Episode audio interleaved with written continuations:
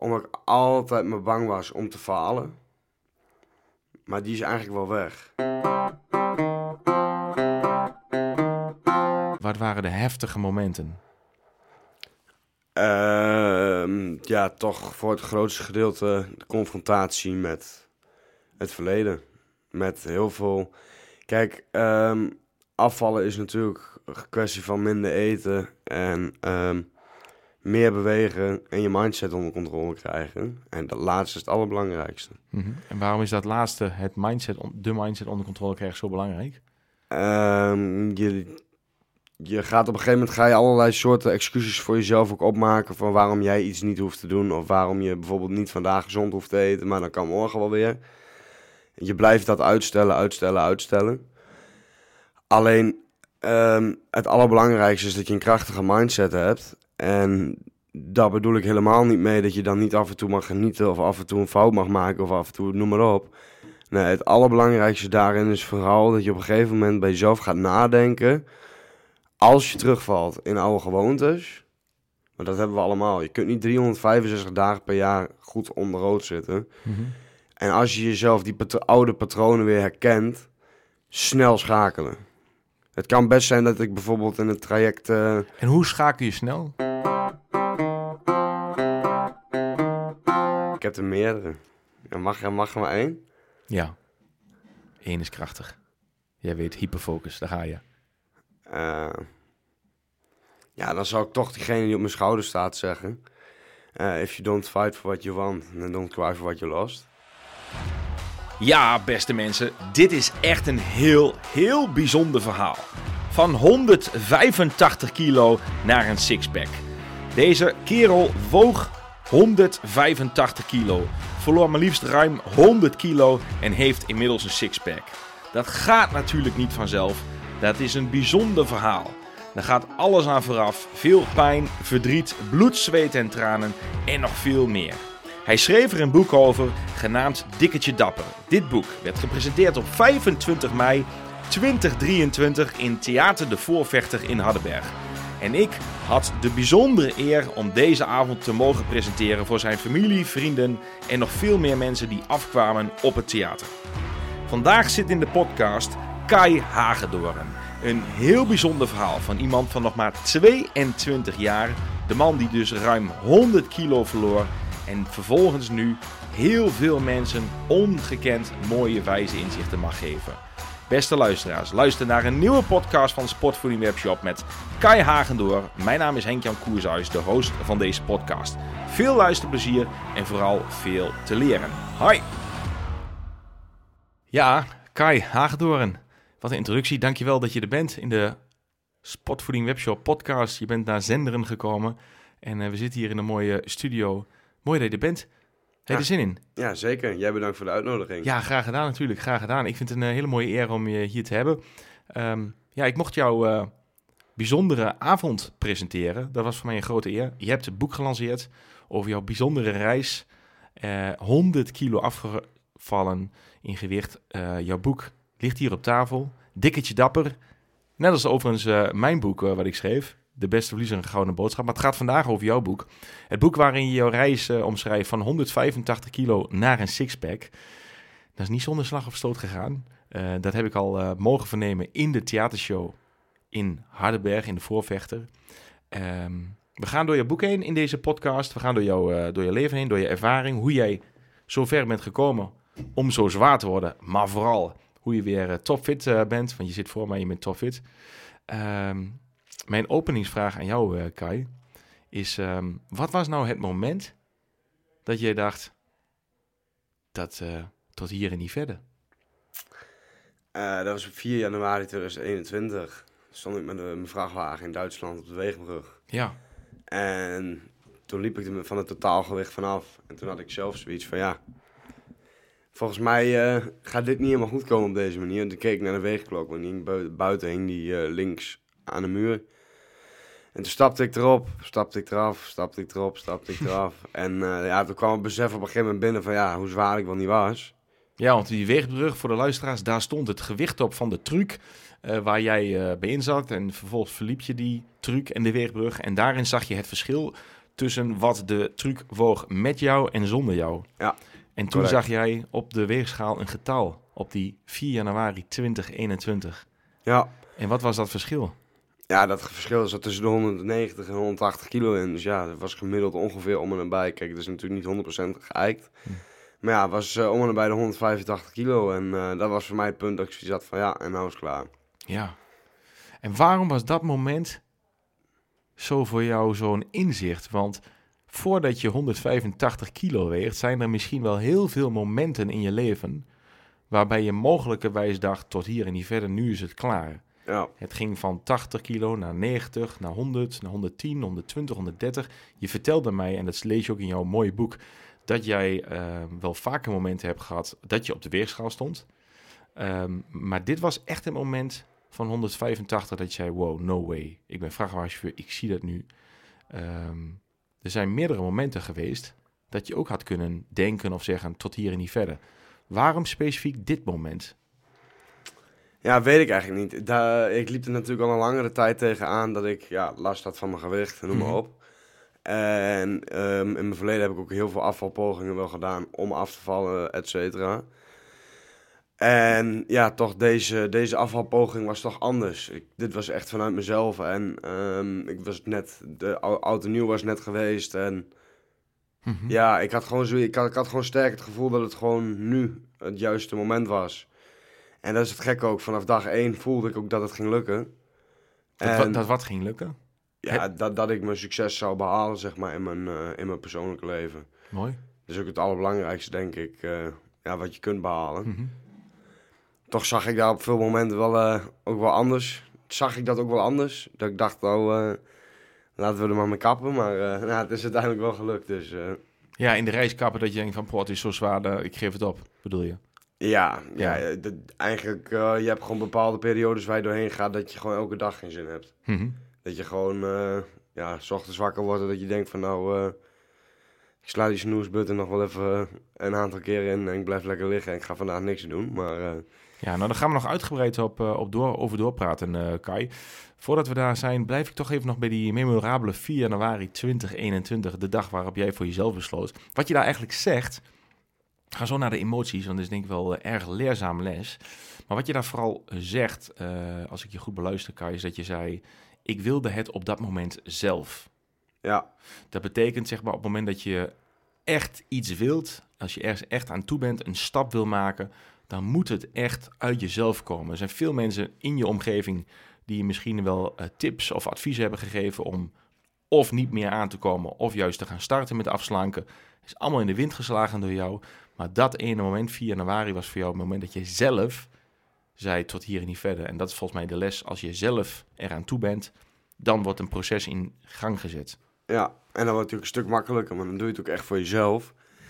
En ja, tuurlijk, je doet het voor jezelf, maar je Mhm. doet het ook eigenlijk voor je, je, voor je eigen ja, wensen die je eigenlijk hebt in de toekomst. Ja, want die heb je. Mooie dromen. Kijk, en ik was toen op dat moment eh 20. Ja, want even voor de luisteraars, je bent nu ja, ik ben nu 22. ja, 22. Ja, dat is... Ja, eh, dus ik was op dat moment wa- was ja. ik, op dat moment was ik toen was ik nog 19 zelfs, ja, net nog. denk ik. Want je bent van 2001. ja, ik ben van 20 januari 2001. Yes. 2001 2001. Ja. Goed, toen heb jij eh, dat moment gemaakt. Er zijn een aantal dingen eh, waar ik graag met je op, op inzoom. Is niet alleen de, het moment van de keuze, maar voordat we, ehm, voordat jij, je, er zijn veel fases daarvoor gevallen, dat andere mensen jou naar iets hebben getipt, heb je eh, op een bepaalde manier bij daarmee omgegaan. Maar voordat ik daar naartoe ga, een stapje terug in de tijd. Eerst die dag zelf, die memorabele 4 januari. Want dat omschrijf je in je boek. En ik vind het toch wel interessant voor de luisteraars om, te, eh, om daarop in te zoomen en bij stil te staan. Hoe voelde jij want je omschrijft het heel mooi in je boek. Je kan het veel beter omschrijven dan ik dat kan vertellen. Maar wat voelde jij in je lichaam toen jij dat getal zag op die weegbrug? Je omschrijft dat heel uitgebreid in je boek. Ja, ehm, ik was klaar met het feit dat ik al eh, zo vaak tegen mezelf gezegd had dat ik het niet kon. En dat ik om mij heen al zo vaak gehoord had dat ik het niet kon. Daarnaast ga je op een gegeven moment ga je jezelf ook van alles wijsmaken. Bijvoorbeeld dat je het niet kan. Mhm. En je blijft jezelf redelijk negatief ook, eh, ja, aan, eh, aanstellen eigenlijk. Dat is het ook. En het werd wel eens een keer tijd voor mijn toekomst. En ik zag mijn toekomst, dat gaat vrij helder voor me. En dat was eh, ja, toch ook wel met een leuke, lieve vriendin. En daar was het voor mij op een gegeven moment wel... eh, ja, ik, eh, ik heb te lang ook stilgezeten bij een bepaalde dame. Maar goed, dat, ja, ik denk dat we dat allemaal wel hebben in ons verleden. En ja, dat was voor mij op dat moment wel het punt dat ik zoiets had van... Ja, fuck it, nou is klaar. Bam, Ja, geen want je- weg meer terug. Goed zo. Want je was echt, eh, ik heb hier het boek voor mij, eh, pagina 17. Eh, ik citeer. In één oogop, oogopslag zie ik de cijfers op de weerklok. Want je was echt ehm een misselijks, vertelde je mij, Kai. Ja, dus ik citeer uit je boek. In één oogopslag zie ik de cijfers op de weerklok. Mijn oren beginnen te zuizen en even dreig ik het evenwicht te verliezen. Zie ik dat nou goed? Het voelt alsof ik in een film zit. Een hele slechte film. Mijn bewegingen voelen traag alsof de film in slow motion wordt afgedraaid. Ik kijk nogmaals naar de weerklok. Er is geen ontkomen meer aan. De klok geeft aan dat het tussen 180 en 90 kilo wordt afgehaald. Langzaam loop ik terug. De realiteit dringt nauwelijks tot me door. Ik stap opnieuw op de weerbrug en er langzaam weer af. Langzaam draai ik mijn hoofd in de nieuwe richting van de gevraagde klok. Het resultaat is hetzelfde. Ik kan mijn ogen niet geloven. Hoe lang is het geleden dat ik mezelf heb gewogen? Koortsachtig probeer ik me de laatste keer voor de geest te halen. Het duurt even, maar dan weet ik het weer. Een jaar geleden stond ik thuis op de weerschaal om de schade van de feestdagen op te nemen. Ik weeg op dat moment 153 kilo. Het zweet me- breekt mij vandaag aan alle kanten uit. Ondanks de kou. Mijn ademhaling gaat snel en zit hoog. De paniek slaat bij mij toe. De stem in mijn hoofd kan ik niet lang negeren. Is dit het leven wat je wil, dikzak? Neem je hier nou genoegen mee, Kai? Geen leuke dames voor jou, man. Je bent gewoon niet goed genoeg. Je bent een probleemkind en veel te dik. Mijn brein maakt in een paar minuten tijd overuren. Ja, dat zijn heftige woorden, eh, Kai, eh, die wel binnenkomen. Niet alleen bij mij, maar ongetwijfeld ook bij de luisteraars en bij anderen die wellicht ook met vergelijkbare nou ja, uitdagingen zitten op gewi- gewicht. Wat ehm, was het in jou dat jij toch die knop kon omzetten? En je zei, ik wilde het zelf. Hoe, als er een luisteraar hiernaar luistert, Mhm. hoe kan iemand zichzelf zeggen tot hier en niet verder? Wat is daarvoor nodig? Bij jou, jij zei van dat was het moment, maar wat als hier een luisteraar naar luistert en zegt: Ik ben ook niet happy met mezelf, ik ben verdrietig, ik heb gewicht wat ik eigenlijk niet wil. Wat heb jij gedaan wat de gouden tip is naar iemand anders? Eh, ik was vooral heel erg benieuwd naar wie ik zelf was. En wat bedoel je daarmee? En daarin bedoel ik ook vaak dat toch wat ik bij meerdere verhalen van mensen met overgewicht terugzie. En voornamelijk ook op jongere leeftijd. Dat ze voornamelijk niet heel erg goed weten wie ze zelf ook zijn. Mhm, En dat ze vaak handelen naar wat een ander van hun verlangt. mhm. En ja, dat deed ik ook altijd. Mijn antwoord was standaard ja. En tegenwoordig is bijna mijn antwoord standaard nee. Dus dat is al een hele grote, eh, ja, Ja, meer doen dan meer naar jezelf luisteren, meer je eigen meer hart echt naar volgen. jezelf luisteren en meer naar je eigen hart volgen. En eh, ja, Mhm. Eh, ehm, voor mij was het ook een hele groot, eh, voor mij was het ook een groot punt. Kijk, ik werkte toen op dat moment bij mijn vader. En ja, ik kwam daar toch ook wel achter dat dat niet, uiteindelijk niet mijn ding was. Mhm. Ja, want je vader heeft een, eh, in een nutshell is een succesvolle vrachtwagenchauffeur in de houttransport. Ja. Ehm, jij bent in zijn voetsporen gaan treden, bent ook gaan chauffeuren. Ehm, je vader eh, zag jou ook graag eh, als chauffeur, ook in de omgeving. eh hebben het over gehad in de avond in het theater. vond je ook helemaal op die plek zitten, maar jij dacht daar zelf toch wel iets anders over. Maar je wilde je vader niet teleurstellen. Zeg ik dat goed? Ja, dat klopt, correct. Ja, dat klopt helemaal. Ja, ik had haar zoiets... Kijk, ik vond het werk heel erg mooi. Alleen ik begon steeds vaker het moment ook te krijgen dat ik zoiets had van... hmm, vind je het echt heel erg mooi of is het voornamelijk dat ik je ben omdat ik mijn vader een... ja, mijn vader trots wil maken en, eh, en door hem gezien wil worden. En daar kwam ik toen tegen die tijd heel erg achter dat dat toch wel heel, heel erg ook het geval was. Ja, ik ben toch eigenlijk wel opgegroeid zonder vader zijnde. Omdat mijn vader altijd weg was. En nou kan ik mezelf daar heel zielig of wat voor gaan vinden. Maar ja, dat, dat vind ik ook niet. Mhm. Alleen ja, ik weet wel dat ik eh, er een iets ander, eh, ja, andere opvoeding door ge- gekregen heb. Die voornamelijk ook alleen door mijn moeder was. Waarin ik eh, ja, mijn moeder natuurlijk ook heel erg dankbaar ben. Want ja, die heeft toch altijd eh, die twee, eh, ja, Jij en je broer? mijn broer en ik moeten opvoeden. En dat was niet altijd even makkelijk. Dat, dat is denk ik wel een, een understatement. Maar Ja, ja, ik miste daar toch wel vrij veel door. Dus ja, uiteindelijk ben ik bij mijn vader aan het werk gegaan. Toen ben ik daar gestopt. Toen kwam ik weer thuis. Ja, en toen op een gegeven moment werd het voor mij... Dat is voor mij wel de beste stap geweest die ik voor mezelf, voor, om voor mezelf te kiezen heb moeten, moeten en heb mogen maken. Ja, gestopt als vrachtwagenchauffeur bedoel je. Ja, Maar je bent eh, lange tijd, je gaat eh, naar het moment van stoppen. Maar eigenlijk zeg je, ik heb op een gegeven moment eh, voor mezelf gekozen. Ik wilde zijn wie ik wil zijn en wie ik ben. En je hebt dat lange tijd niet gedaan. En je wilde graag voldoen aan het beeld wat er van je verwacht werd. En je wilde heel graag je vader tevreden houden en pleasen. En je wilde je vader ook trots maken. Ja, dus je deed eigenlijk eh, dingen die niet echt vanuit je hart jij zelf wilde. Dat is wat je zei. Hè? Dat is, en jouw les is eh, wat je zei van ga nou vooral doen wat je zelf graag wil. ja. En eh, ja, en dat moment is dus gekomen. Je zei van nou, tot hier en niet verder. Daar gaan we naartoe. Maar voordat we daar naartoe gaan, kun je mij eens meenemen, eh Kai, in het hoofd en de luisteraar, hoe je uiteindelijk eh, van een, een jong kereltje uit Hardenberg eh, gegroeid bent eh, naar een situatie waarin je jezelf niet meer volledig was en niet meer jezelf volledig wilde zijn met 185 kilo. Ehm, kun je ons eens meenemen hoe zo'n proces ontstaat? Hoe, hoe zo'n proces, maar hoe zo'n weg is afgelegd, laat ik het zo maar zeggen. Dat is een, Ja, zeker. Ja, daar kan ik je volledig in meenemen. Ehm, ja, het is begonnen met dat ik, nou natuurlijk, ik, kijk, ik heb genetische obesitas. Dit is op mijn veertiende pas eh, ja, bekend geworden, dus eh, daarvoor gaat natuurlijk nog een heel verhaal aan schuil. En Wat is voor de luisteraar die het niet weet, eh, Kai, genetische obesitas? genetische obesitas houdt in dat je een bepaalde afwijking hebt in een bepaald ja, gen. Zit er dus in je, het zit dus in je genetica. En mijn genetica is toen heel erg goed bestudeerd. En ik heb slavenonderzoeken gehad in Amsterdam, waar uiteindelijk is uitgekomen dat ik dus genetische obesitas heb. Nou heb ik de variant dat er een afwijking zit in, mijn MC, in het MC4R-gen. Nou, wat houdt het in? Ehm, ja, je bent gewoon altijd de hele dag door aan het denken aan het eten. En ik heb ook een hyperfocus op eten. Dus als ik eten ergens zie liggen, kijk ik daar ook de hele tijd naar. En ja, je, krijgt, eh, je hebt dus traag eh, vetverbranding, traag schildklier. En je krijgt geen, geen gevoel van verzadiging. Dus dat houdt ook in dat ik de hele dag door eigenlijk het gevoel heb dat ik ja, Wil eten. wil eten. En met de drang daar ook bij dat je als ik eten zie, ja, dan gaat het bij mij al heel snel. Ja.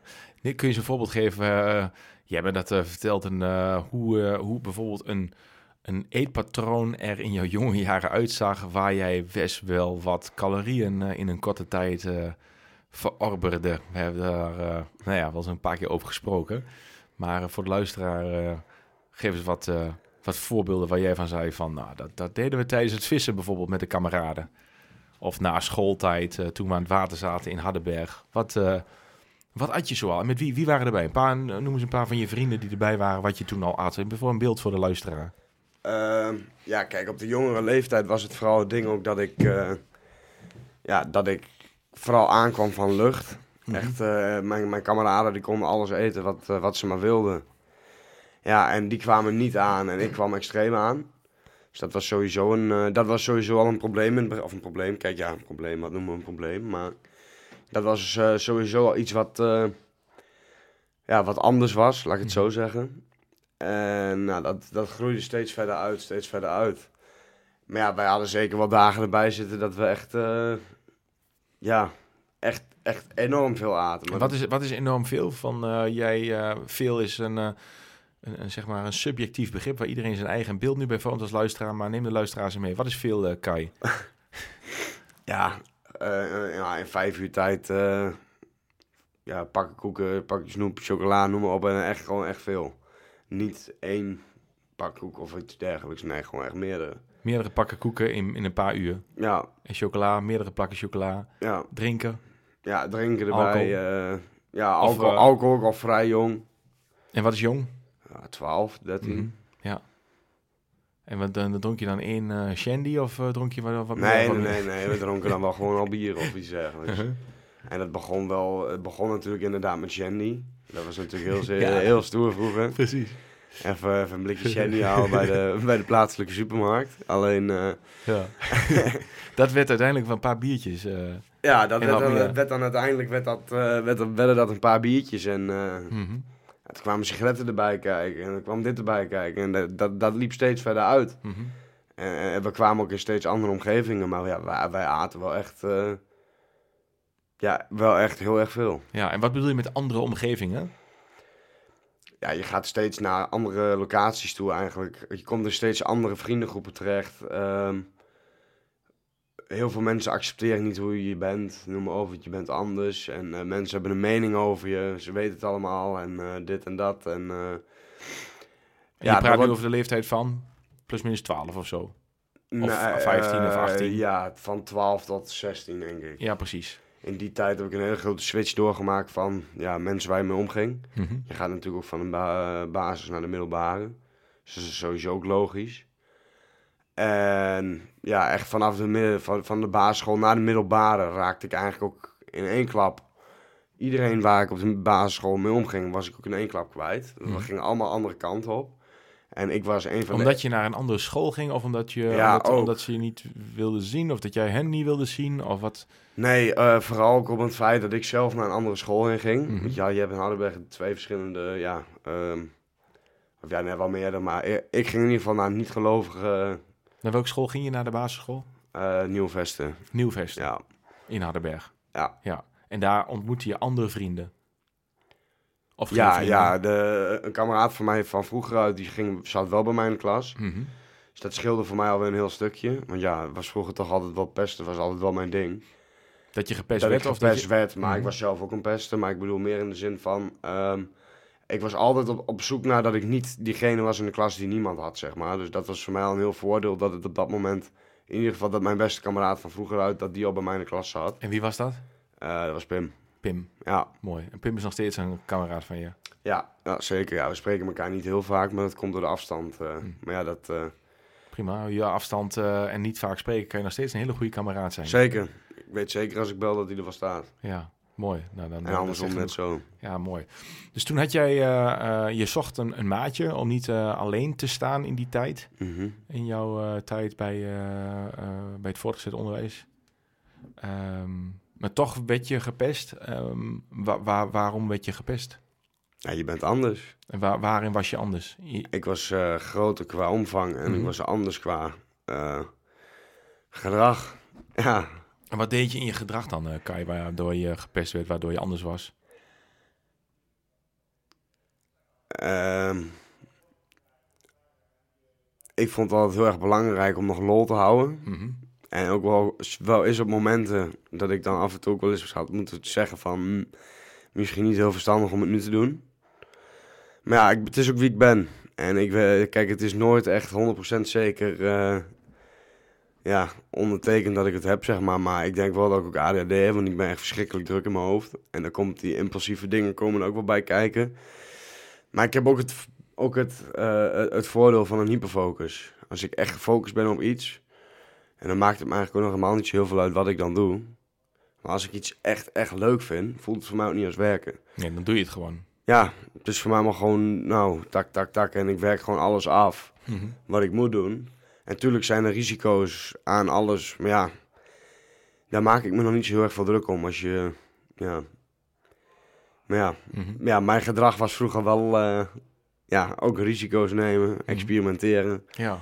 Pyromaantjes. Wij stonden vroeger bekend in, eh in Hardenberg als pyromaantjes. Dat vertel het verhaal, vertel het verhaal eens, hè, Kai, met die deodorant. Ja, je boek omschrijf je dat een klein beetje. Eh, ja, nou, kort vooral, lang vooral kort. Ehm, ik spoot deodorant in een prullenbak. De gasvorming bleef in de prullenbak hangen. Ik had verwacht dat het hetzelfde effect zou hebben als met benzine. Ik sta met mijn hand met een aansteker in de prullenbak. Steek de, wilde plastic zak aansteken. Ja, en die hele prullenbak die explodeerde met een steekvlam in mijn gezicht. En ik stond met mijn bakkers voor, dus eh, ja. dat is niet heel handig, maar ja, dat... eh, dat was wel hoe het vroeger bij mij altijd ging. Dat soort gekke, gekke dingetjes, ja. Maar, ja. Ah, daar heb ik nog om gelachen, toch? In het theater, dat was een mooie, eh, een mooie anekdote toen. Ehm, wat, wat, doet, ehm, wat heeft pesten met je gedaan in die tijd dat je, dat je gepest werd, Kai? Ehm, Wat, wat, wat- wat- maakt je het agressief of maakt je verdrietig? Of ja, ik heb ook in Nee. ook eh, gelezen over andere dingen die, eh, die je wilde ondernemen met je leven. Ehm, wat deed pesten met jou?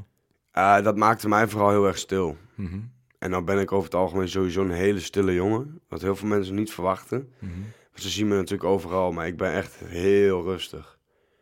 mhm. Mijn know. kameraden die zeggen wel eens van... ja, hij is soms meer, meer, meer dood dan levend. Maar ik ben iemand die heel erg observeert. Mhm. En die heel erg om zich heen kijkt. En ook kijkt naar wat is... Ja, ik hou er niet zo heel erg van om op de voorgrond te staan eigenlijk. Maar ja, dat, eh, ja, dat, Ja. dat laat ik natuurlijk niet zien. Alleen ja... ehm pesten was voor mij dat het mij echt heel erg stil, eh, stil maakte. En waarom? Ja, weer om die reden. Mhm. Ik wilde niet zoveel op die voorgrond staan. En continu werd er dan aandacht aan besteed. Terwijl ik gewoon zoiets had van, joh, laat het lekker. Ja. Wat is jouw ehm, advies, eh, Kai? Je bent eh, zelf gepest, dat heeft heel veel gedaan met je. ehm, in de, met name jonge jaren. Als je nou, ehm, wat, wat zijn nou de vesten? Ja, Als je nou de schoolleiding van de Vesten naar luistert, of een docent van de Vesten, eh, of andere scholen, andere schoolleiders, docenten, of misschien überhaupt volwassen mensen die naar deze podcast luisteren met kinderen. Wat voor advies kan je hen dan geven als het gaat eh, om pesten? ja, ik vind het een heel moeilijk onderwerp. En ik vind het ook heel moeilijk om me daar echt gericht op te richten. Alleen wat ik echt als advies zou willen geven... is toch wel van hou in de gaten op welke manier het gebeurt. En hoe het ehm, ja, kind slash jong volwassen ermee omgaat. Ehm, je ziet natuurlijk heel veel verschillende manieren en houdingen hoe kinderen ermee omgaan eh, in de maatschappij. Je ziet vooral ja, de een die, die, die sluit zich af, zoals ik vroeger. Ehm, de ander wordt agressief, de ander die wordt eh, dit, wordt dat. Ehm, ik ken enkele gevallen die ook suicidaal van zijn geworden. Ik ben daar zelf niet... eh, ik ben zelf wel suicidaal geweest in mijn verleden, maar niet, niet echt per se om pesten.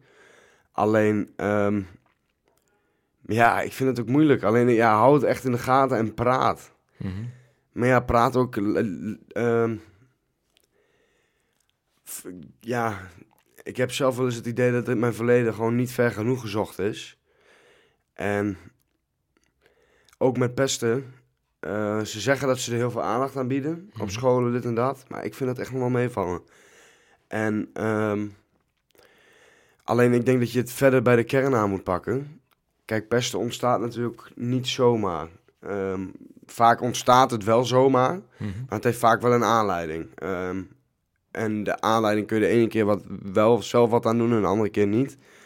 Eh, gewoon een voorbeeld te noemen. bijvoorbeeld iemand die, die, die gehandicapt is of, of iets dergelijks. Eh, ja, ehm, ziet er anders uit. En ja, dat, daar kunnen we makkelijker over oordelen. Dat is het hele punt. Als je afwijkt van de norm. Als je afwijkt van de norm, en dan, wil ik niet, dan weet ik zelf vaak ook niet eens echt wat echt de norm is. Maar eh, of als je dikker bent, of als je anorexia hebt, of eh, je, je, ja, je ziet, laat ik het zo zeggen, je ziet er iets anders uit dan, dan normaal. Ja, nou dan de, wat, kijk, de, de, de definitie van een norm is wat de meeste mensen eh, zijn of hebben of doen. Ja, Hè, dus eh, dat is daar geen waardeoordeel over, maar dat is zeg maar de norm. En als je daarvan afwijkt, dan. eh, ehm, ja dan ben je dan- anders. nou ja, dan, dan loop je het risico, dat zijn jouw woorden, hè? dus eh, dan loop je het risico om gepest te worden. Dat is wat jij zegt. Ik Ja. probeer gewoon goed naar je te luisteren. Wat je ook zegt, ehm, is, en dat vind ik wel fascinerend, want eh, ook daar hebben we in de avond in de theatershow over gehad. En het staat ook uitgebreid in je boek. Ehm theatershow, ik noem de theaterboekpresentatieavond. Eh, is dat je zegt praat, praat. En ehm, je vertelde deze avond dat jij meermaals de vraag had gekregen van je ouders eh, ehm, en van je vrienden: word je gepest, Kai? En wat was daar het antwoord op van jou? Ja, was mijn antwoord altijd nee op. Jij was altijd nee. Ja. En ehm, waarom antwoordde je met nee? Ehm, dat ik in mijn verleden mijn ouders geen pijn wilde doen met het feit van hoe of wat. En omdat ik wist dat er al zoveel, ja, ik voelde aan alles aan als kind zijnde, zeg maar, dat er zoveel, zoveel, dat er thuis zoveel stress en, eh, ja, gezeur was, zeg maar, dat ik vond van, nou, ik hou het wel stil, want dat is veel beter. Mhm. Maar anders kregen ze ook dat er nog weer bij, zeg maar. En ik heb mij altijd in het verleden eh, al gevoeld alsof ik alleen was. En daar bedoel ik niet mee dat ik zieliger wat ben of wat of iets dergelijks. Dat is vaak de opvatting die mensen daarbij maken. Alleen het is wel het punt hoe het is. Ehm, ja, ik ben een echte Einzelganger. En ik trek mijn eigen plan. En ja, ehm, als ik nu zelf terugkijk naar mijn verleden, had ik misschien eh, ja, daar toch eerlijker over moeten zijn ook. Dat is ook de reden dat je net zei, praat erover. Ja, En ehm, ja, oké, dus dat was een tip, ook een advies, praat erover als wat aan de hand is. Ehm, ja, gevoelig onderwerp. Als je in het nieuws eh, bericht ziet, uitzending of wat dan ook. In dit geval ook een radio-uitzending, een podcast-uitzending. Eh, mocht jij eh, als luisteraar suïcidale gedachten hebben, neem contact op met 113 ehm, en spreek erover met mensen bij deze. Ehm Kai, dankjewel zover. Ehm, ja, jouw boek is gepresenteerd. We hebben het al meermaals gezegd in de voorvechten. We zijn een klein stukje eh, in jouw mind gekropen, in je hoofd, terug in de tijd. Je hebt ons een klein inzage gegeven in je jeugd, in de opvoeding, in je ouders, in je broer, je vrienden, eh, wat je gedaan hebt en niet hebt gedaan. Ehm, maar goed, wil de luisteraar meer weten? uh, score een boek. Eh, het boek Dikketje Dapper. eh, verkrijgbaar via de website kaihagedoren.nl. Daar is die verkrijgbaar, maar ook via andere websites. eh, bol.com onder andere. Ehm, maar zeker ook via de website van Kai zelf. Ehm, dan, eh, dan kun je er nog wat eh, dieper op induiken. We gaan even nu via naar... mijn website krijg je trouwens nog een gratis cadeautje erbij. Nou, dus eh, via kaihagedoren.nl is het eh meest eh, mooie en de makkelijkste manier wellicht. Ehm Kai, we gaan naar het moment dat jij besloten hebt om te zeggen tot hier en niet verder. En ehm, toen dacht ik, ja, toen je hier kwam, dacht ik, welke vragen zou ik je nou gaan stellen? Ik had je natuurlijk al een keer meegemaakt, een paar keer. En toen eh, dacht ik van, of een paar ontmoet. En toen dacht ik van, wat is nou de overgang van het moment van de Weegbrug 4 januari 2021 naar de nieuwe Kai? Of nou ja, de getransformeerde Kai. Of ik weet niet of je een nieuwe Kai bent of getransformeerde. Maar in ieder geval, ehm, hier zit iemand die niet meer stil is. Niet meer iemand die denkt van ik doe het niet meer. Ik zeg geen nee terwijl ik eigenlijk ja denk. Ik zeg geen ja terwijl ik nee denk. Ehm, ik ga ervoor. Het woord hyperfocus is ook al gevallen. En eh, die hyperfocus die heeft jou gebracht van eh, een, eh, een hele zware Kai naar een... ja, beste mensen, hier zit voor, voor mij een personal trainer. Iemand die zijn beroep als vrachtwagenchauffeur achter zich heeft gelaten. Ehm, en die eigenlijk bijna in de berm belandde in een ongeluk omdat hij zwaar vermoeid was. En dacht, nou, dit, dit kan niet meer onder andere. Ehm, en nu ben je personal trainer. Het roer is omgegooid en je helpt andere mensen met vergelijkbare situaties waar jij in hebt gezeten. Ehm, vertel, wat doe je en waarom ben je dat gaan doen? Je bent personal trainer, maar waarom? Ja, ehm, ik heb een hele lange tijd gezeten met de vraag van ja, wat nu? Want ik kwam er dus achter dat ik met mijn vader eh, als chauffeur wilde stoppen. En toen begon ik op een gegeven moment het begeleiden van, eh, ja, van familieleden. En eh, En waarom ben je dat gaan doen? eh, omdat ja, ze tegen dezelfde problemen aanlopen als waar ik tegenaan loop. Mhm. Eh, ja, genetische obesitas, veel te zwaar, te jong. Eh, ja, nu het beste om nu te beginnen, nu te proberen om wat kwijt te raken. Maar waarom ben je dat gaan doen? Je zou kunnen denken, nou, eh, ik heb het al bij eigen kracht gedaan, laat het zelf uitzoeken, kunnen ze ook. Ja, vanuit mijn hart. Yes, oké, Ja. mooi. Ja, dat is ook eh, het allerbelangrijkste aan mijn traject geweest. Is dat ik eigenlijk vanuit, vanuit mijn hoofd in mijn hart begon eh, ja, te kruipen, zeg maar. Ja, dus meer, de, meer wat je zelf wil Ja, en je gunt een ander dat ook. ja, Dus- ja, ik weet gewoon wat het mij allemaal gekost heeft. En eh, noem maar op in mijn verleden. Mhm. Ja, en dat wil ik eigenlijk niemand weer mee laten maken. En eh, ja, kijk, ik heb familieleden die, eh, ja, die, ja, laat ik het zo zeggen, ik heb neefjes eh, en, en nichten, noem maar op, die, die veel te zwaar zijn. En eh, ja, die eigenlijk tegen hetzelfde probleem aanlopen. En zo denk ik nog heel veel meer mensen in Nederland die hetzelfde probleem, eh, ja, als herkenbaar, eh, Ja, ongetwijfeld. als, ja, ja, zeker. En Wat is dan de eerste stap die je met deze... Hoe benader je mensen die naar deze podcast luisteren, of in dit geval jouw familie, neven als voorbeeld. En je zegt van, ik ga jou, ik wil je supporten. Nou, we hebben al geleerd in deze podcast dat jij zei van, eh, je moet er echt zelf aan toe zijn. Je moet het zelf willen. voordat je 185 kilo was, zijn er ook al tal van mensen geweest die jou hebben gevraagd of gezegd om iets te doen of iets te laten. Nou, dat is allemaal niet zo ver gekomen. Er was één moment op de weegbrug en toen ben je het zelf gaan doen. Nu ben jij degene, Kai, even een advocaat van de duivel, die naar jouw neven gaat en andere mensen gaat en zegt van, hé, hey, je hebt zwaar overwicht of obesitas, een eh, zware vorm van overwicht. Ga er eens iets aan doen en kan je bij helpen. Ehm, is het het juiste moment dan om die mensen te helpen? Zijn ze eraan toe? Eh, ja, hoe, bereik jij ze nee. in hun, hoe bereik jij ze in hun hart? Ja, nee, kijk, ehm, zoals, ja, als ze het echt zelf nog niet willen, wordt het natuurlijk ook heel moeilijk om voor mij, om hun te gaan motiveren. Dat is natuurlijk gewoon zo, dat gaat ook niet lukken. Kijk, als iemand zijn hakken in de grond zet eh, en, eh, en ik moet daar aan gaan trekken, ja, dat heeft geen nut.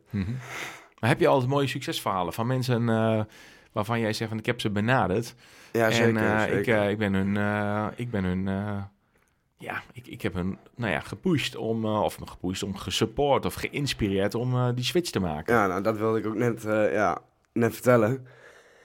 Kijk, het belangrijkste waar ik nu zelf heel erg ook achter gekomen ben, is toch wel het feit ook dat ehm ja, degene die mij vroeger in mijn verleden toch echt, echt gesteund hebben, bijvoorbeeld ook mijn oudere neef, ja, daar heb je nu een hele goede relatie mee. En daar ben je nu heel erg dankbaar voor. Wat is zijn naam? Eh ze, nou ja, is Patrick. Ja. Ja, ja, je zegt naar mij van ja, je weet het toch Henk Jan, maar niet elke luisteraars weet het. ja, Patrick, nee, dat klopt. niet elke luister, ik weet het inderdaad, maar Patrick heeft, even spreek het uit, Patrick heeft het eerste, Ja, Patrick heeft het eerste boek gekregen tijdens mijn theatershow. En Patrick Ja. is mijn eh, neef. ja. En wij zien elkaar ook niet veel. Hij woont in Hengelo, ik in Hardenberg. En waarom heb je het eerste exemplaar aan Patrick gegeven, Kai? Ja, Patrick is eigenlijk mijn tweede broer. Mhm. Het is eigenlijk... eh, die nam mij als klein jochie altijd mee. Naar de waterkant. En eh, Vissen. ja, en ja daar, daar is er gewoon een band op gestaan eh, tussen ons twee. eh. ja, dat, dat vind ik gewoon Mooi. heel mooi. En Patrick train je nu? Of- Nee, nee, nee, nee. nee. Nee, nee, dat niet. Maar Patrick stimuleer je voor op weg naar nog meer gezondheid. Zeg ik dat goed? Nee, Patrick en ik hebben gewoon een hele goede band met elkaar. Oké, goed. En ik, ik zal hem altijd steunen in alles wat hij doet. Maar ik vraag me af of die... eh, of die eh, de- ja, hij is al een heel aantal kilo's kwijt, dat wel. Dus hij is sowieso goed bezig. Zijn vriendin is trouwens ook begonnen. Mooi. Dus ja, ik, ik inspireer daarin wel heel veel mensen om aan zichzelf te werken. En eh, Maar wat zei je? Ja, ik vraag me af of Patrick, puntje, puntje, of die het echt... eh, ja, hij is, hij is, Patrick is voor mij best wel gelukkig met hoe hij eruit ziet. En ja, soms vindt hij het ook wel wat minder. Maar ja, ik denk dat we dat ook allemaal wel kennen. Dat we er allemaal wel eens last van hebben. Nou ja, iedereen eh, moet eraan toe zijn op het moment dat hij of zij eh, het lichaam aan zijn lichaam wil werken op de manier zoals hij of zij dat wil, wanneer hij er zelf aan toe is. Ja, Dat is eh, denk ik wel eh, de strekking van het verhaal eh, tot nu toe. En dat heeft niet alleen maar te maken met het lichaam, maar heeft ook vooral te maken met de koers die je vaart in je leven en de stappen die je maakt. Ja, je hebt een, een, een, een, een job achter je gelaten als vrachtwagenchauffeur. En dat was niet alleen een job, hè, beste luisteraars. Dat was gewoon, dat is heel wat. De familie Hagedoorn zit in het transport, is daar zeer succesvol in, gedreven in. En ja, ga daar maar eens uitstappen. En als je altijd je vader eh, eh, tegemoet wil komen, wil pleasen en het goed wil doen... en dan eruit stappen en dan toch wel echt 100% je eigen weg gaan varen... Nou, dat vraagt wel wat moed en lef, maar vooral dat je denkt, ik ga het nu helemaal voor mezelf doen. Dus je hebt al wat mensen eh, mogen begeleiden. Ehm, wie is nou degene waarvan jij denkt van, ja, die ben ik aan het begeleiden en daar heb ik toch echt wel echt wat moois aan bijgedragen. En wat heb je dan vervolgens gedaan? ja meerdere al. Kun je ze een voorbeeld noemen? Ehm nou, Koen bijvoorbeeld. En Mhm. Jannik. Ehm, Geef eens een voorbeeld van Koen. Koen, eh, ben je aan het trainen? ja, Koen ben ik aan het trainen. Koen die is eh, voor een aantal maanden terug bij mij begonnen. En ja, we hebben Koen ook wel gezegd van ja, het is ook vooral op je eigen tempo. Kijk ook aan. Alleen ja, er moet uiteindelijk natuurlijk wel wat gebeuren. Ja, Ehm, en dat heeft een poosje geduurd voordat, eh, voordat hij op gang kwam. was een poosje. Een paar maanden. Mhm. ja. De eerste anderhalve maand ging het redelijk, ging het mooi. En eh, maakte hij ook zeker progressie. En ik zeg zelf ook altijd, elke progressie is te één. Zeker. Mooi. Elk meetbaar, elk meetbaar stukje progressie is wat. Dus eh, ja, zo, zo, zo gezegd, zo gedaan. Maar goed, toen, eh, ja, toen werd het toch een stukje moeilijker ineens voor hem. En viel hij weer een beetje terug. En ik had het in de gaten. En ik had het in de gaten. Alleen ja, ik probeerde hem weer een beetje te pushen van... Kom on, we gaan weer. Maar ja, het is natuurlijk ook voor een heel mentaal traject. Mhm. En ehm, ja, daar, daar houd ik natuurlijk uiteraard eh, mijn mond ook over voor eh, wat betreft Koen zijn verhaal. Alleen, ehm, ja, die jongen die heeft het toch weer voor elkaar gekregen om, eh, om dat weer bij elkaar te krijgen en ja, de moed weer bij elkaar te rapen en weer te zeggen van nou, we gaan weer. En ja, hij is nou gewoon momenteel 25 kilo kwijt al, dus Zeer knap. ja. En, en, eh, hoe... En Koen- hoe ehm, ja, sorry, ga je gang. En Koen die gaat in september ook mee met mij op trainingskamp. Mooi. Ik heb, eh, Ga naar het buitenland of niet? ja, ja, Waar ga je naartoe? eh, Spanje. Spanje, En dan ga je alleen met Koen ja. en dan ga je daar op trainingskamp. En wat ga je daar met Koen doen? Ja, we gaan allerlei verschillende dingen doen natuurlijk. We gaan op het strand gaan oefeningen doen. Ik heb heel veel eh, workouts uitgezet, klaargemaakt om daar te gaan doen. Gaaf. Zowel op het strand eh, als naar, eh, ja, gaan we naar gras, eh, gras, een grasveld toe. Uiteraard gaan we ook gewoon af en toe genieten. Want ja, het is ook gewoon, je bent ook gewoon met elkaar in Spanje. Eh, we gaan een keer naar een waterpark. Maar ik wil alles zoveel mogelijk actief doen. Eh motorbikes huren. Je hebt er natuurlijk fantastische bergpaden, ja, paden, noem maar op. Ehm, naar van die grote meren toe. Eh, ja, je kunt zoveel daar natuurlijk. Wat is nou de grootste winst die, die Koen heeft gemaakt volgens jou? Of wat hij zelf zegt? Of wat jij van hem ziet? Ehm, dus eigenlijk heel makkelijk. De grootste winst die Koen behaald heeft, is dat hij toch wat meer ook in het toekomstperspectief kijkt. Mhm. Ehm, en wat minder in het verleden. En Ah, mooi. natuurlijk is het belangrijk om soms eens even terug te kijken. Om juist daar die energie en motivatie weg te halen. Alleen blijft er niet te lang in hangen. Nee, mooi. Ja, de reden dat ik even die switch maakte naar jouw nieuwe job van vrachtwagenchauffeur naar personal trainer, een inspiratiebron voor vele anderen is, is om te zien zeg maar, van, van waar je vandaan komt en wat je nu doet en hoe groot die stap eigenlijk is. Ehm, ehm, en ik vind dat een, een, ja, het verhaal heeft gewoon twee mooie, mooie delen in. Je bent eh, gekomen daar waar je bent gekomen en vervolgens heb je het ook nog omgeturnd om andere mensen daarmee te supporten, wat je al inmiddels voor heel veel mensen doet en heel eh, succesvol begrijp ik van je. Mhm. Ehm, dat is één verhaal. Maar eh, nu even weer een stapje terug in de tijd, Kai. Want ik denk dat de luisteraar ook wel denkt van... Hoe heeft die gast dat nou gedaan? Die knakker was 185 kilo. Die werd gevraagd, beste mensen, in het theater van... eh, aan het eind van de avond vroeg ik... eh, zijn er nog vragen, beste mensen, in de zaal? En toen was er één persoon in die zaal die zei... Heb je echt een sixpack? Laat hem eens zien! En toen deed jij je shirt omhoog en Tony je sixpack. En eh nou gaat het leven niet over het hebben van een sixpack, of een, maar wel over een fit en vitaal lichaam en zijn wie je wil zijn. Ehm, maar hoe ben je daar gekomen? Eh, 185 naar een, eh, eh, een, fitte getrainde jonge kerel. Hoe lang heb je erover gedaan? En ehm, ik ga, we gaan nu in, in de komende sessie in van wat heb je allemaal doorstaan? Ja, Want we hebben al even vooruitgekeken dat je nieuwe mensen inspireert en dat doet. Eh, meer informatie is op je website te vinden. Maar ik wil toch nu even in jouw hoofd duiken. Ja, het is allemaal leuk en aardig dat je nu succesvol een, je, een switch hebt gemaakt. Maar er is heel wat pijn en verdriet en, en bloed, zweet en tranen aan vooraf gegaan in de strijd van 185 naar een, eh, een ander leven. En laten we daar eens op inzoomen in de komende sessie. Je bent begonnen, knik gemaakt, weegschaalbrug en toen ben je gestart en hoe is die reis verlopen? Ah, ik heb eerst voor mezelf natuurlijk heel duidelijk gesteld wat mijn doelen waren en waar ik voor wilde gaan. Ongeacht of ze zou, zou, of ze realistisch waren of niet. Heel veel mensen zeiden ook tegen mij dat het totaal niet realistisch was wat ik allemaal wilde. Alleen eh, daar heb ik totaal niet naar geluisterd. Wat goed. Ehm, Want je, was, je wilde toen, en dat is de reden dat je zei van ik luister gewoon niet naar wat je, of je nou mij gelooft of niet, ik ga het gewoon doen. ja, eh, vanaf dag één zeiden natuurlijk heel veel mensen van ja, je bent gek en eh, je gaat het niet halen en je gaat dit niet en het is niet realistisch, je moet dit, je moet dat. Ik had voor mezelf hele realistische doelen neergezet met, met daar ook een einddoel bij. Eh, alleen ik werkte door middel van subdoelen steeds naar mijn einddoel toe. Kijk, dat had ik vroeger natuurlijk gewoon geleerd eh, met alle afvaltrajecten die ik wel gedaan had. En ehm, alleen deze keer was het gewoon zodanig anders dat ik gewoon echt, ik wist waar ik voor wilde gaan. Mhm. En was het dan meer het lichaam waar je voor wilde gaan of meer, ehm, ja, wat was het? Of de gezondheid? Ik moet jou laten Nee, antwoorden, maar wat? gelukkig zijn. Gelukkig zijn en vrijheid. Mhm. En waarom kon je niet gelukkig zijn met, ehm, nou ja, eh, 125 kilo Ehm, voor je gevoel? Of 150?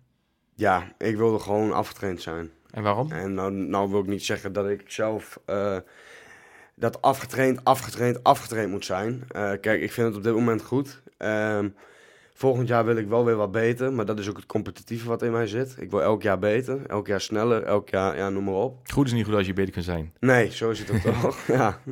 En, eh, maar dat, dat heeft er ook altijd al in gezeten. Dat, Ja. dat is nooit, dat is er altijd al geweest. In alles wat ik doe, Mhm. ehm, wil ik elk jaar beter worden. Ja. Hier in je boek, ik heb een, eh, een bladzijde opengeslagen. Laat, en ik citeer jou, eh, drie citaten, kan je, wat helemaal aansluit op hetgeen wat je nu zegt. Laat jij je beperken door wat een ander tegen je zegt? Vraagteken. Hoe voelt dat? Durf jij echt voor jezelf te kiezen? En dit is een citaat, helemaal in een rode pagina, met mooie witte letters. Slechts drie citaten op één hele volle pagina. Ehm, dit zeg je nu tegen anderen. Ehm, we gaan weer verder in, eh, in die reis. Van, jij hebt op een gegeven moment tegen jezelf gezegd: Ik laat me niet meer beperken. En toch heb je zeggen: Jan, jongen, dat, die, die hele reis die heeft zoveel mooie dingen gebracht, maar ook zoveel pijn gedaan. Wat, was nou de, wat, waren de, wat waren de heftige momenten?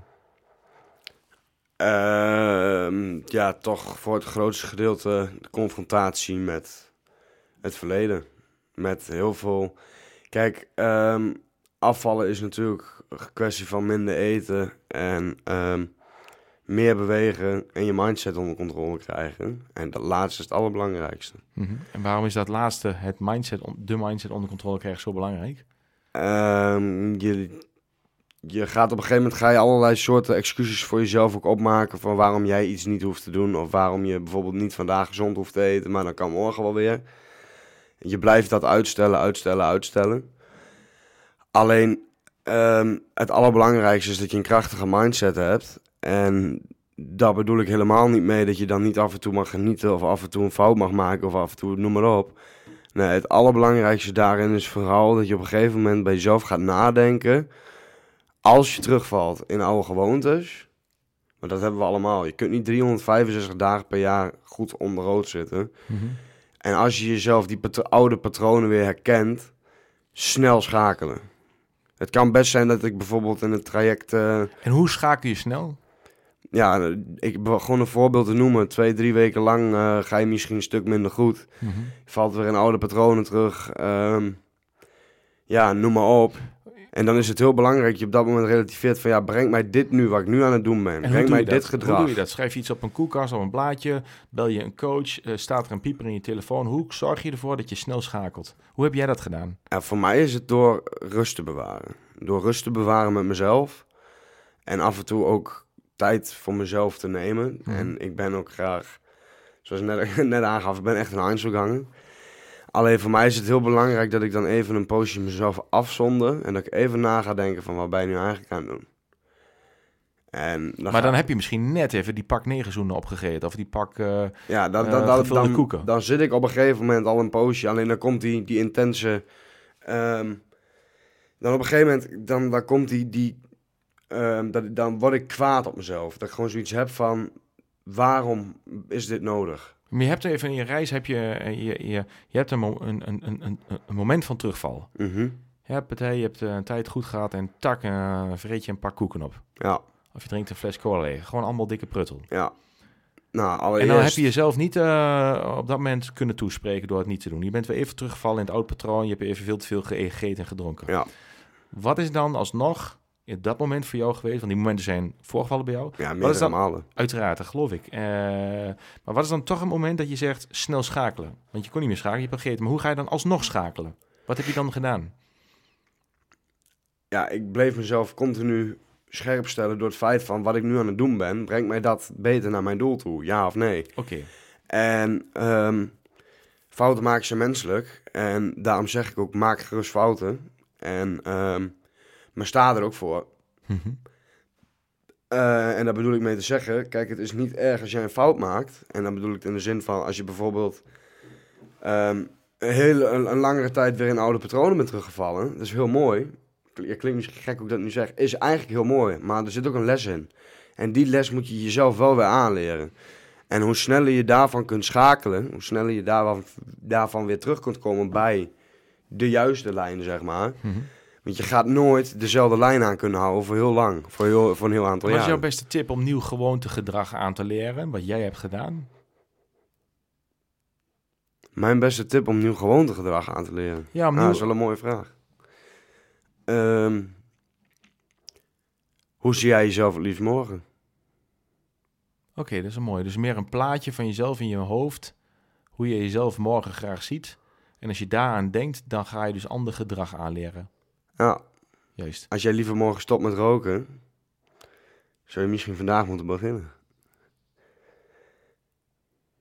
Helder. Dat is een mooie... Ja, dat zou ik Johan ook kunnen zeggen. Johan Cruijff. ja, ja dat, zo is het wel. Als jij Ja. liever morgen stopt met roken, zou je Mhm. misschien vandaag moeten beginnen.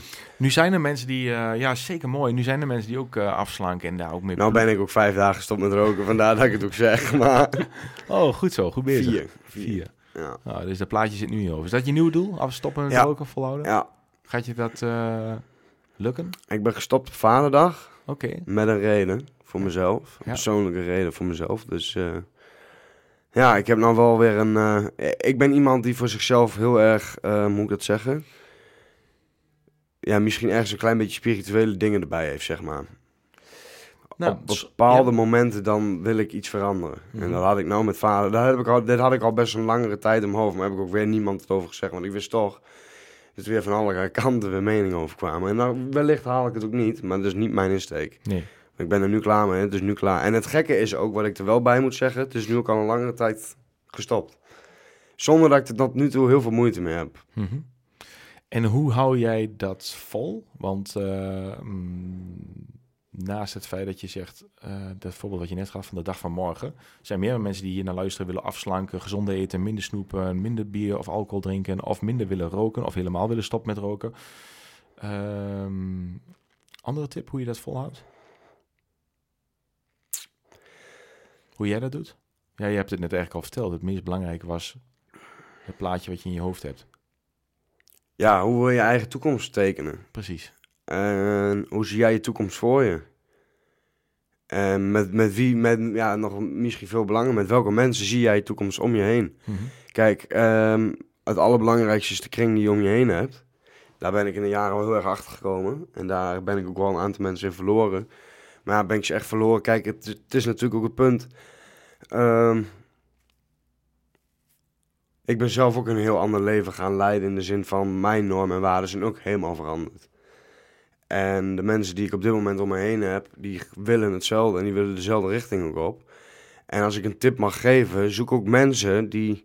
Kijk, als jij nu in een, eh, in een omgeving bent waar mensen niet sporten en ehm, mensen veel roken, mensen veel alcohol drinken, is de kans veel groter dat je daarin meegaat dan dat je nou hier met mij en Henk Jan in, eh, ja, in de studio zit en eh, dat wij eh, bijvoorbeeld hierna samen gaan trainen of, of noem maar op dergelijks. Daarna, daarna Ja. een hapje gaan eten bij, bij, bij, bij Ja. een, een advocadobar eh, Ja. met een gezond broodje. Kijk, dat is natuurlijk een hele andere... Eens, eens. Ja, Ja, dat zeg je mooi, dat zeg je treffend. Omgeving is een van de bepalende factoren in gedrag.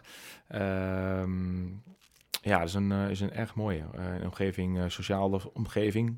Omgeving opgedeeld in twee verschillende facetten. De sociale omgeving, oftewel de mensen waar je mee omgaan.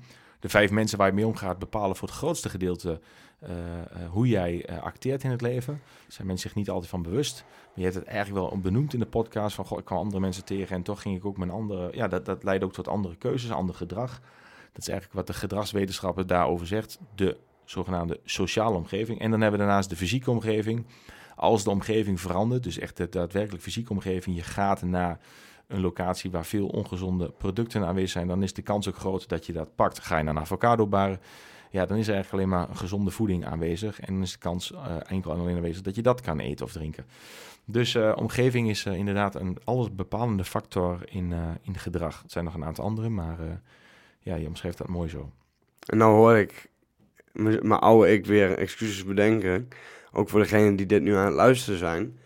Betekent niet dat jouw omgeving ehm, jou hoeft te beperken. Stel je voor dat jouw ouders bijvoorbeeld, gewoon als ik mijn eigen ouders bekijk, leven dat er gaat qua voeding, qua training, niet een heel gezond leven. Eh, is hun eigen keuze. Maar ook als jij nu thuis op de bank zit en denkt van, goh, ja, maar ik heb dit, ik heb dat. Nee, jij kunt het ook. Ja, geen excuses. Nee, Hoe eh, heb je dat geleerd in die, in die weg van 185, eh 100 kilo afslaan? Hoe heb je dat geleerd dat je zei van jongens, Geen excuses. Het ligt aan mij. Ik, Kai Hagendoor, moet het doen. En verder niemand anders. Punt. Ja. Geen excuses. Uit bed. Aanpakken. Huppatee. En ehm, geen excuses. Wanneer was het moment dat je dat zo, zo ging leven? Want je leeft dat nu. Eh, geen excuses. Doe het zelf. Je gaf een, eh, een vlammend eindbetoog in de avond in, de, in Hardenberg in het theater tijdens je boeklancering over doe het zelf en, pak het aan met misschien wat hulp van krachtige mensen om je heen. Maar wanneer was dat moment, eh, Kai, dat je dacht van eh, nu is het gewoon eh, aan jezelf? Ja, ik leefde al langere tijd in een, ja, in, in, in een milieu, om het maar zo te mogen noemen, dat ik toch ook wel veel, ja, wel afschoof. En dan zijn er bepaalde dingen ook zeker, ja, zoals ze zijn, laat ik het zo zeggen. Wat bedoel je daarmee? Ehm, dat sommige dingen niet gaan veranderen. En dat sommige dingen, dat zal ook bij mij blijven. eh, vanuit het verleden, wat ook niet gaat veranderen. Maar ja, dat, dat weet ik zelf ook hoe of wat. En dat, eh, dat, dat zou, daar zal ik me soms over, over blijven afreageren. Maar dat maakt ook niet uit. Eh, ja, ik heb vanuit mijn verleden heb ik een, een bepaald trauma opgelopen. En dat, daar, daar heb ik PTSS aan overgehouden. Alleen, eh, ja, dat brengt je dus af en toe weer even terug in de tijd. Hm.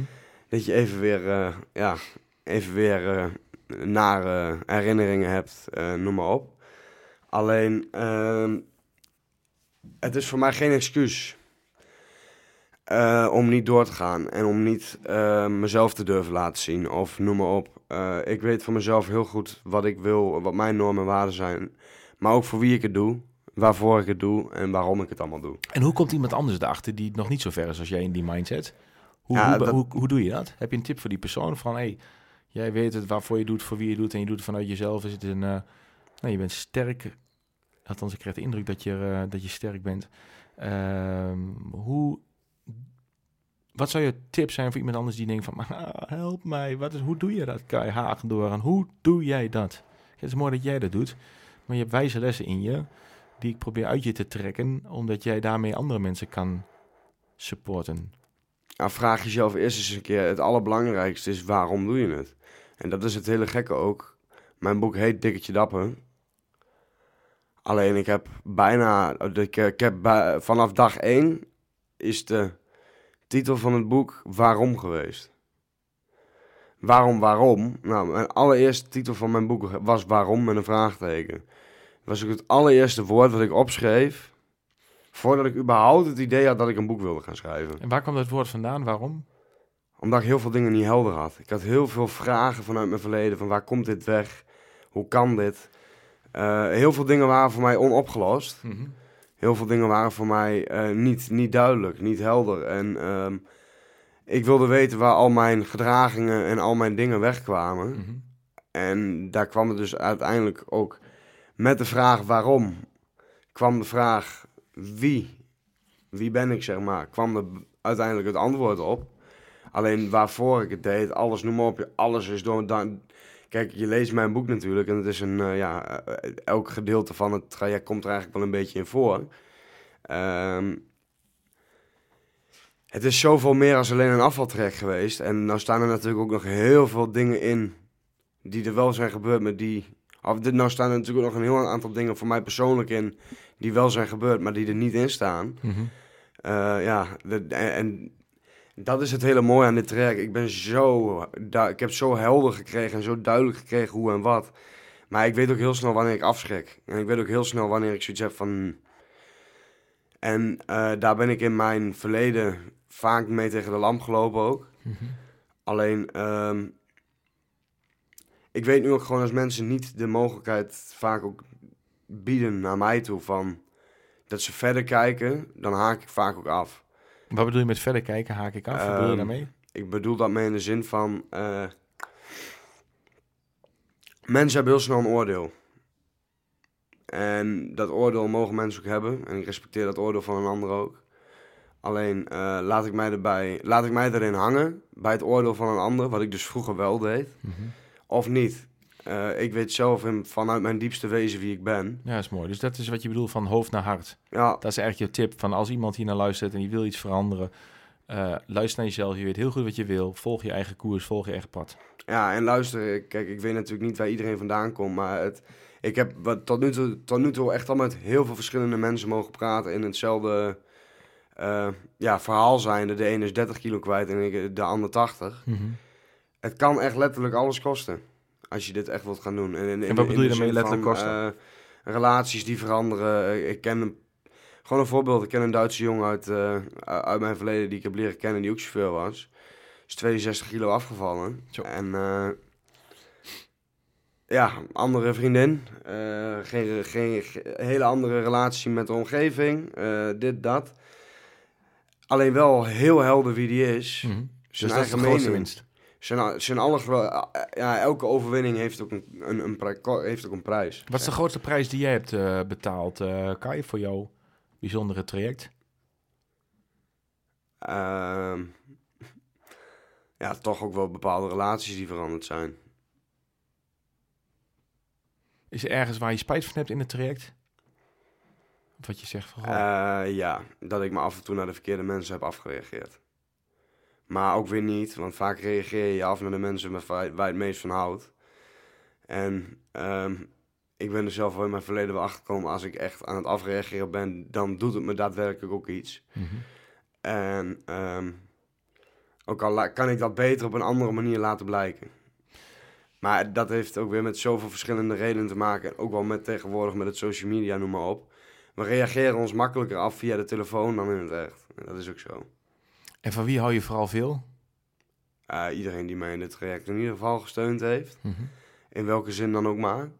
En ehm, vooral mezelf.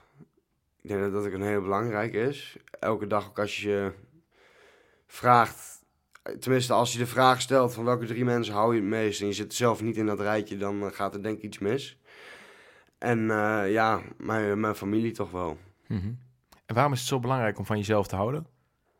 Ik deel je mening, maar ik vraag het aan jou. ja, jij weet zelf wie je bent. En ehm, de een die zal een oordeel over hebben, een, oor- een oordeel over je hebben van, eh, waar we het net ook nog over hadden, van eh, ja, hij doet het voor dit, of hij doet het voor dat, of hij doet dit, of hij... eh, eh, maar ja, jij weet waar je het voor allemaal doet. En ehm, zolang jij houdt van jezelf en houdt van hetgene wat je aan het doen bent, Dan is het mooi. En weet vanuit welke intentie je allemaal alles doet, ja, dan, dan kan het volgens mij ook niet misgaan. En dat is wel het mooiste, dat is misschien het allermooiste wel wat ik uit het hele traject geleerd heb. Eh, ik heb in mijn verleden een vreselijke faalangst gecreëerd. Omdat ik altijd me bang was om te falen. Maar die is eigenlijk wel weg. Ik heb wel meerdere angsten in mijn verleden opgebouwd, maar eh, die faalangst die ik vroeger had, eh, doordat ik continu, ja, faalde in de ogen van zowel mijn ouders als mijn omgeving, als de doktoren, noem maar op. Heeft bij mij nu uiteindelijk wel ehm, ja, ervoor gezorgd ook dat dat nu helemaal weg is. Want ik kan niet meer falen. Mooi. Genoeg is genoeg, schrijf je. Als onderdeel hoofdstuk 1. Tot hier die verder. Mooi man, mooi verhaal. Ah, bijzonder verhaal. Eh, ja, weet je, er is zoveel te vragen en zoveel te vertellen eh, aan jou, over jou. Dat is het mooie van deze podcast, vind ik. We hebben ook ruim de tijd daarvoor in deze podcast. Dat is mooi. Wat iets langer dan bij Radio 1 waar je was. Ja, Eh, daar was je afgelopen week, was je. Dus het zegt ook al genoeg dat je ook daar je mooie verhaal kon, kon delen. Ehm, ja, mooi dat je hier bent. Dankjewel daarvoor. nogmaals voor de tijd die je, die je neemt. Ehm, heb jij ehm, nog een droom, Kai? We gaan zo richting het einde van de podcast. En ik heb nog een, een paar vragen. Eigenlijk nog heel veel. Maar nou, er staat nog veel meer in het boek. En er is ook online nog het nodige natuurlijk over te vinden. Ehm, maar voordat we bijna naar het einde gaan. Wat droom jij nou van? Wat wil je nou graag eh, realiseren Ehm, als droom? mijn allergrootste droom was toch wel eh, ja, succes behalen. En daarmee richt ik het altijd voornamelijk op persoonlijk succes. En wat is succes? Ja, precies. Wat is succes? Nou, succes is in mijn ogen dat je jezelf in de spiegel aan kunt kijken. En ehm, jezelf elke dag af kunt vragen van, is hetgene wat ik doe nuttig? Ehm, zijn de mensen die ik om mij heen heb, de mensen die ik om mij heen wil hebben? Mhm. En ben ik gelukkig met wie ik ben en doe ik, eh, en- en doe ik, ja, doe ik, eh, eh, en doe ik wat ik wil. Qua Ja. in de zin van, kan ik de mensen helpen die ik wil helpen? Dat is iets wat je dagelijks eh, aan denkt. Heb je ook nog een droom voor de toekomst? Stel je voor dat ik zeg van Kai, je mag een droom hebben en die, eh, die, die is over vijf of over tien jaar. Wat droom je nog over? Nou, kijk, mijn allergrootste droom is natuurlijk dat mijn missie ja, tot zijn einde komt. Dat het vooral dat de, dat de wetten rondom de zorgverzekering en de eisen die gesteld worden rondom het vergoeden van een buikwandcorrectie, dat die veranderd worden voor mijn, ja, voor mijn broos, zeg maar, om het zo te mogen noemen. Ja, want je hebt eh, bij Bergman Clinics heb jij eh, een, een, een medisch traject ben je gegaan. Ze hebben jou geopereerd. Ze hebben buikwandcorrectie gedaan voor het overtollig lichaamsvel wat jij eh, hebt overgehouden vanwege je enorme afslank eh, eh, traject. En dat werd niet vergoed en daar zet je je nu erg voor in. En daar doe je echt een oproep naar van ehm, dat project of dat traject zou eigenlijk vergoed moeten worden. Zeg ik dat goed? Ja, ja, en daar trekken we op dit moment media-aandacht ook op, eh, behoorlijk op af. Ja, want je hebt daar ook over gesproken bij Radio 1. Ja, En hier bij eh, de Spot van Webshop podcast. Dus eh, ook dat gaat weer in de ronde. Dus eh blijf dat gewoon doen. Dan, ja, dan zal en, het wel een keer gaan vallen. ja, en mocht je dit horen, dan waarschijnlijk staat er ook een artikel in de Telegraaf. Eind juni gaan we ook langs. Mooi. Ja, een jongen in, eh, in Gelderland die 70 kilo is afgevallen en eh, Ja, want jij... Ja, sorry, ga verder, ga verder. toch wel een probleem heeft, ook met het voeding. eh, Precies. Ja, want jij doet dit omdat je gezien hebt, voor, de, voor dat geval niet helemaal duidelijk is, beste luisteraars. Jij doet dit, Kai, als ik het goed omschrijf, voor er zijn veel mensen die veel gewicht verliezen. Vervolgens is er een heel lang traject aan voorafgaan van schaamte. Vervolgens zijn ze gewicht verloren. En als je dan in de spiegel kijkt en je ziet veel overtollig vet. En ik heb de, de beelden van je zien in jouw, eh, in jouw eh, nou ja, van 185 terug naar. Ja, dan zie je ook veel overtollig eh, lichaamsdelen. En dat is ook vervolgens voor mensen een tweede klap interesseert. Als dat niet te betalen is, als je dat niet operatief op een fijne manier kan eh, eh, ehm, verwerken, of hoe heet dat, Ehm, ehm, verwijderen. En dat is eigenlijk een tweede klap in het gezicht als je dat financieel niet aan kan, omdat dan ook schaamte bij je komt kijken. Klopt dat? Ja, klopt helemaal. dat is En de reden dat jij je daarvoor inzet. Ja, ja. En dat is begonnen bij het feit dat ik op een gegeven moment oog in oog met een jongen zat die eh, ja, 14 jaar oud was, behoorlijk wat afgevallen was. En eh, papa en mama hadden geen geld voor de operatie. Precies. En toen dacht je van, En eh, toen dacht ik van, waar, waar, waar hebben we het hier over? De- de- deze jongen die zegt tegen, tegen zijn vader en moeder dat hij op deze manier niet verder wil leven. En eh nou weet ik vanuit mijn eigen verleden wat het is om suicidaal te zijn. En ik vind het dan heel bijzonder dat een zorgverzekering ook zegt in zo'n traject van ja, we mogen het mentale gedeelte niet meerekenen. Want ja, eh, wij moeten echt kijken naar de, naar, de, naar, ja, naar de medische kant, medisch, cosmetisch, noem maar op. Maar ja, juist in zo'n afvaltraject Mhm. speelt het mentale gedeelte het allergrootste rol. Dus dan heb ik ook zoiets van ja, waar, waar, waar gaat het over? En mhm. wat als de jongen bijvoorbeeld wel datgene doet wat hij zegt Mm. tegen zijn ouders? Ja, gaan we dan weer als staat zijn op het eind weer zo lekker makkelijk zeggen van... eh, oh, hadden we dat maar aanzien komen of weet ik wat van... eh, ja, noem maar op. ja, ja. Ik vind ik gewoon een, een hele slechte en trieste zaken. Zo heb ik een heel aantal, voor, een heel aantal voorbeelden van, van jongeren en kinderen, noem maar op. Dus, mooie eh, missie, Kai. Mooi. daar gaan we voor. Ja, mooie missie. Ehm, voordat ik naar de laatste twee vragen ongeveer ga, heb je nog iets wat je wilt toevoegen, Kai, of iets wil corrigeren? Iets waarvan je zegt van, ah, dit moet ik nog even kwijt. En dit is nog niet gezegd, of eh, dit is wel gezegd, maar daar kijk ik nu toch anders tegenaan na een goed uur. Ehm, wat, eh, wat wil je nog toevoegen of corrigeren of aanvullen? Ja, kijk, eh, toch nog wel op de, op de vraag die je eerder deed van ja... Wat, zou- wat is een, een goed advies voor jou? Nou, in ieder geval zoek hulp. En sta ook open voor die hulp. En kijk, eh, afvallen of ieder traject waar je aan jezelf werkt. En of dat nou in de, in de, in de wielersport is, of op afval, afvallen of aankomen, of, of hardlopen, of ik weet het maar niet. Of fitness, krachttraining, noem maar op. Kijk, elk traject waarin je aan jezelf werkt, is het natuurlijk heel belangrijk dat je daarbij de juiste begeleiding of iets dergelijks krijgt. Eh, de juiste voorschriften qua voeding, qua training, eh, Ja. noem maar op, ja. Eh, zoek daar ook je eigen weg in. Zeker. En Mooi. Ja, je hebt zoveel verschillende coaches, voorbeelden, noem maar op in Nederland. Dus eh, ja, je kunt, eh, je kunt het eigenlijk zo gek niet opnoemen. Of, of, of, ja, Ja, er is altijd wel iemand die bij je past. er is altijd wel iemand die bij jou past. En dat is ook belangrijk. Ehm, als jij echt, echt een, een, een prestatie neer wil zetten, is toch wel een van mijn allergrootste tippen, tips, denk ik ook van ja, zoek een inspiratiebron. Mooi. Ehm, trek daar een tijdje mee op. En pak daarna het zelf ook op. oh ja, doe het daarna ook zelf. Mooi man, hartstikke mooi. Dat zijn mooie woorden, dankjewel. Ehm ik heb nog één laatste vraag en die ga ik aan je stellen. Die stel ik aan iedereen in de podcast, dus ook aan, eh, aan jou eh, Kai. Ehm, ik vond het een mooi gesprek, dankjewel dat je hier eh, wilde zijn. Ehm, en we hebben volgens mij wel een eh, behoorlijk eh, gemeenschappelijke missie. En dat we allebei een bijdrage willen leveren aan ja, de vitaliteit van mensen. Allebei op onze eigen manier. Liggen hier twee hele mooie boeken op tafel. Het ene boek is eh, te bestellen via kaihagedoren.nl. Al meermaals benoemd, maar eh, niet voor niks. Een heel mooi boek. ehm, ja, en het ligt hier op tafel, eh, geschreven door Ada Kerkdijk van Texpress. En eh, met, ja, wil je, wil je nou meer weten over zijn strijd, waar hij tegenaan is gelopen en vooral hoe je die switch kan maken, dan is het lezen van het boek echt interessant. Ja, en mijn, eh, mijn boek De Beste Verliezer, een gouden boodschap via sportvanwebshop.com of via de eh, speciale site die wij daarvan gemaakt hebben, debesteverliezer.com. Ook over eh, een gezonde lifestyle, erg mooi exemplaar. Al mag ik het zelf misschien niet zeggen over mijn eigen boek, maar doe ik toch. Mooi, mooi exemplaar ook. Ehm, dus ja, fijn dat we deze gemeenschappelijke drive hebben. Dat is, dat is mooi. Kai, ehm, laatste vraag die ik aan je heb. Op 200 plekken in de wereld staat een billboard. Daar komen elke dag miljoenen mensen langs. Mhm. Op dat eh, billboard zet jij een tekst, een quote, een zin of een woord. Eh, dat is eigenlijk jouw boodschap naar de wereld. Dat is één woord of één zin. Welke quote staat op het bord, Kai, wat dagelijks dus gelezen wordt door miljoenen mensen in de wereld? Ah, dat is toch wel, ja, ik heb er meerdere. Mag, er, mag er maar één? Ja, één is krachtig. Jij weet, hyperfocus, daar ga je. Eh, ja, dan zou ik toch diegene die op mijn schouder staat zeggen. Eh, if you don't fight for what you want, then don't cry for what you lost. Maar wat ook wel een quote is die heel lang bij mij al is, is... ehm, gelukkig ben ik niet ongelukkig. Ah, dat is een mooie. Gelukkig ben ik niet ongelukkig. Mooi. Ah, het is prachtig om je af te sluiten. Dankjewel. Kai Hagedoorn. Het was me een waar genoegen om je in de podcast te hebben.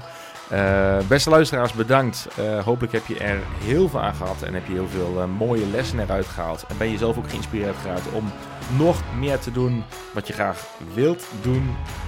Zijn wie je wil zijn. Ja, er zaten zoveel mooie lessen in. Ik ga ze niet herhalen, maar een hele mooie podcast. En deel hem vooral eens met andere mensen waar jij van denkt van... hey, voor hem of haar kan dit ook een hele gave podcast zijn. Podcast van de Webshop, opgenomen in ons mooie Experience Center. Speciale dank uiteraard naar eh, Kai himself. Luisteraars, bedankt voor het luisteren en op naar de volgende. Ik hoop jullie dan weer te zien. Voor nu een hele mooie dag. En ehm, ja, doe vandaag wat jou gelukkig maakt. Bedankt voor het luisteren. Hoi! Je het spannend? Nee, dat valt wel mee. Mooi. Nee, ik vond het mooi. Mooi zo. Ja, je bent Mooi. ook zo aan het verder, ik heb niet.